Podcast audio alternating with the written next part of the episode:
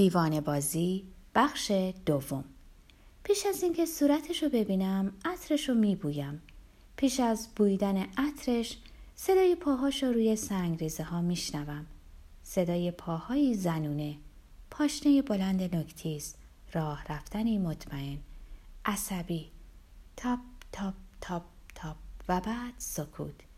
رایحه گل بنفشه و توتون طلایی. چهره که روی چهره من خم میشه و صدایی خشن با تنین لبخندی در لابلاش اینجا چی کار می‌کنی کوچولو؟ قبل از اینکه جوابش رو بدم به دقت صورتش رو برانداز می‌کنم. زنی چاق. زنای چاق ظریفترین صورتها رو دارند. به چشمای بادومی و گونه های چینی مانندش نگاه می‌کنم.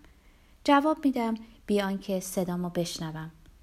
اسمم پرونه. پرون آرماندون.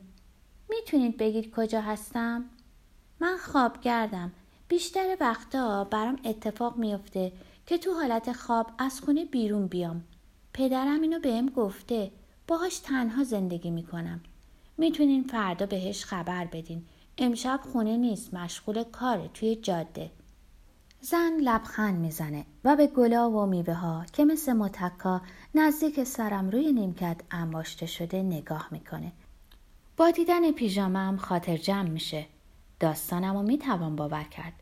دستم رو می‌گیره و میبردم توی خونش.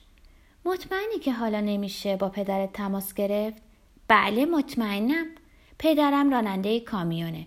دامها رو برای بردن به کشتارگاه هم می‌کنه. امروز صبح رفت به اسپانیا تا گاوای نر رو بیاره. الان باید در بلژیک باشه. فردا برمیگرده.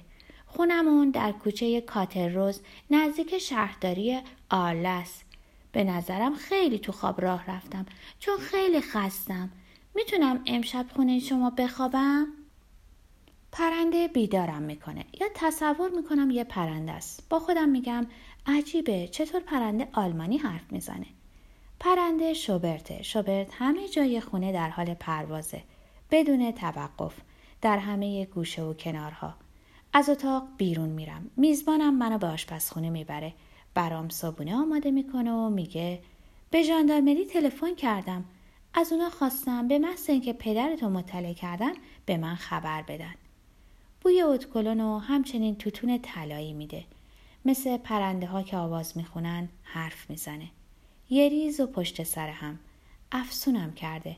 به حرفاش گوش می‌کنم. بیان که بشنوم چی میگه. تا به حال این ام دستگیرم شده. آدم یا بیدرنگ از کسی خوشش میاد یا هرگز خوشش نمیاد. از اون بیدرنگ خوشم میاد. پرستاره. از ایادت مریضی برمیگشت که منو روی نیمکت حیاتش دید. روزا این طرف و اون طرف برای آمپول زدن میره.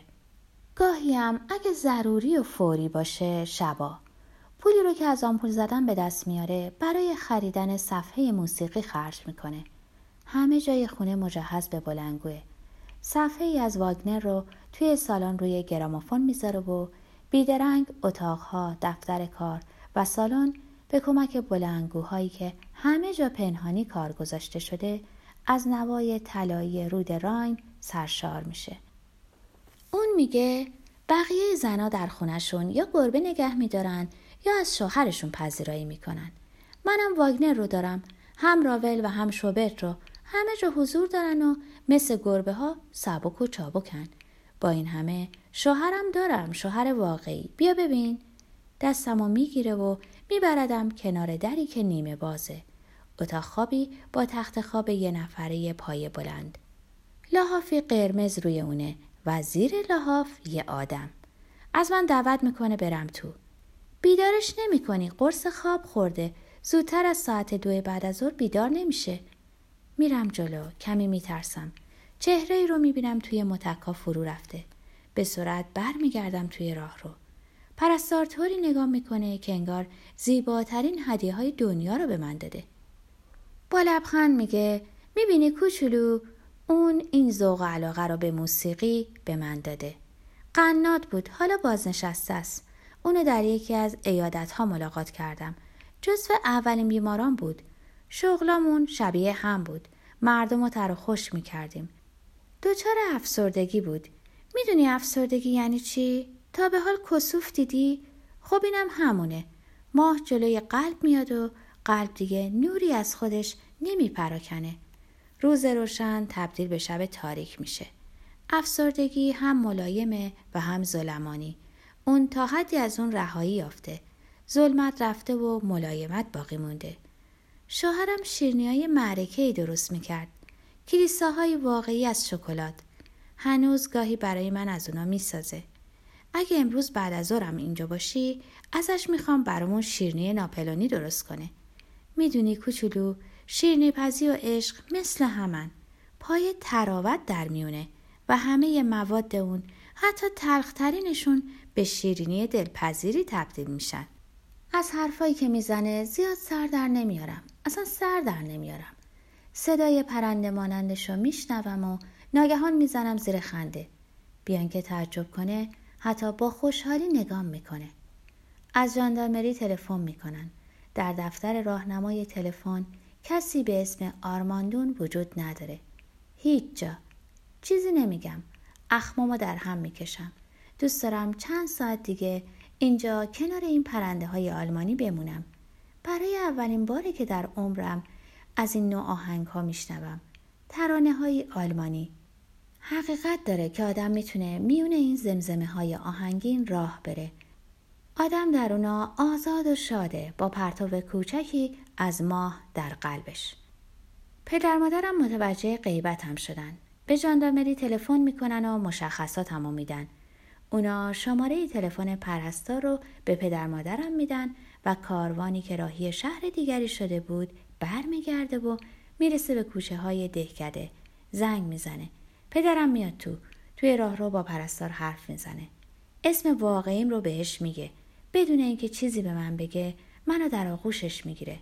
از پرستار تشکر می‌کنه و بازم بیان که حرفی بزنه میذاردم توی کاروان. فرصت نکردم از شیرنی ناپلونی قنات افسرده حال بچشم. دیگه هرگز به آرله برنگشتم. می‌دونم که مرده ها همیشه مرده نمیمونن. می‌دونم که مرده ها در دنیایی هستن که پرتو نازکی از نور اونا رو از دنیای ما جدا می‌کنه. گاهی سر گرگی رو می‌بینم که از پرده نازک نور میگذره. لبخند می‌زنم. چشمای زرد رو میون روشنایی طلایی نگاه می‌کنم. گریزها پس از مردن گرگ آغاز شد. پدر مادرم اینطور ادعا می‌کنن. به گمون من از خیلی جلوتر از اون آغاز شده بود. فقط چندان آشکار نبود. به آتش زیر خاکستر در چشمای یک گرگ ساعتها چشم دوختن یعنی به اون سر دنیا سفر کردن. امروزم اگه بخوام در این اتاق کوچیک با دیوارای سفید به سفر برم به پنجره نزدیک میشم و مدت زیادی به آسمان چشم میدوزم. تا جایی که امکان داره.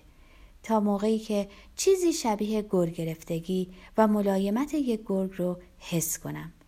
به صورت معشوق هم نیز مثل این گوشه آسمون نگاه می کردم و در جستجوی همون چیز بودم. گرگه که منو از آدما خاطر جمع می‌کنه.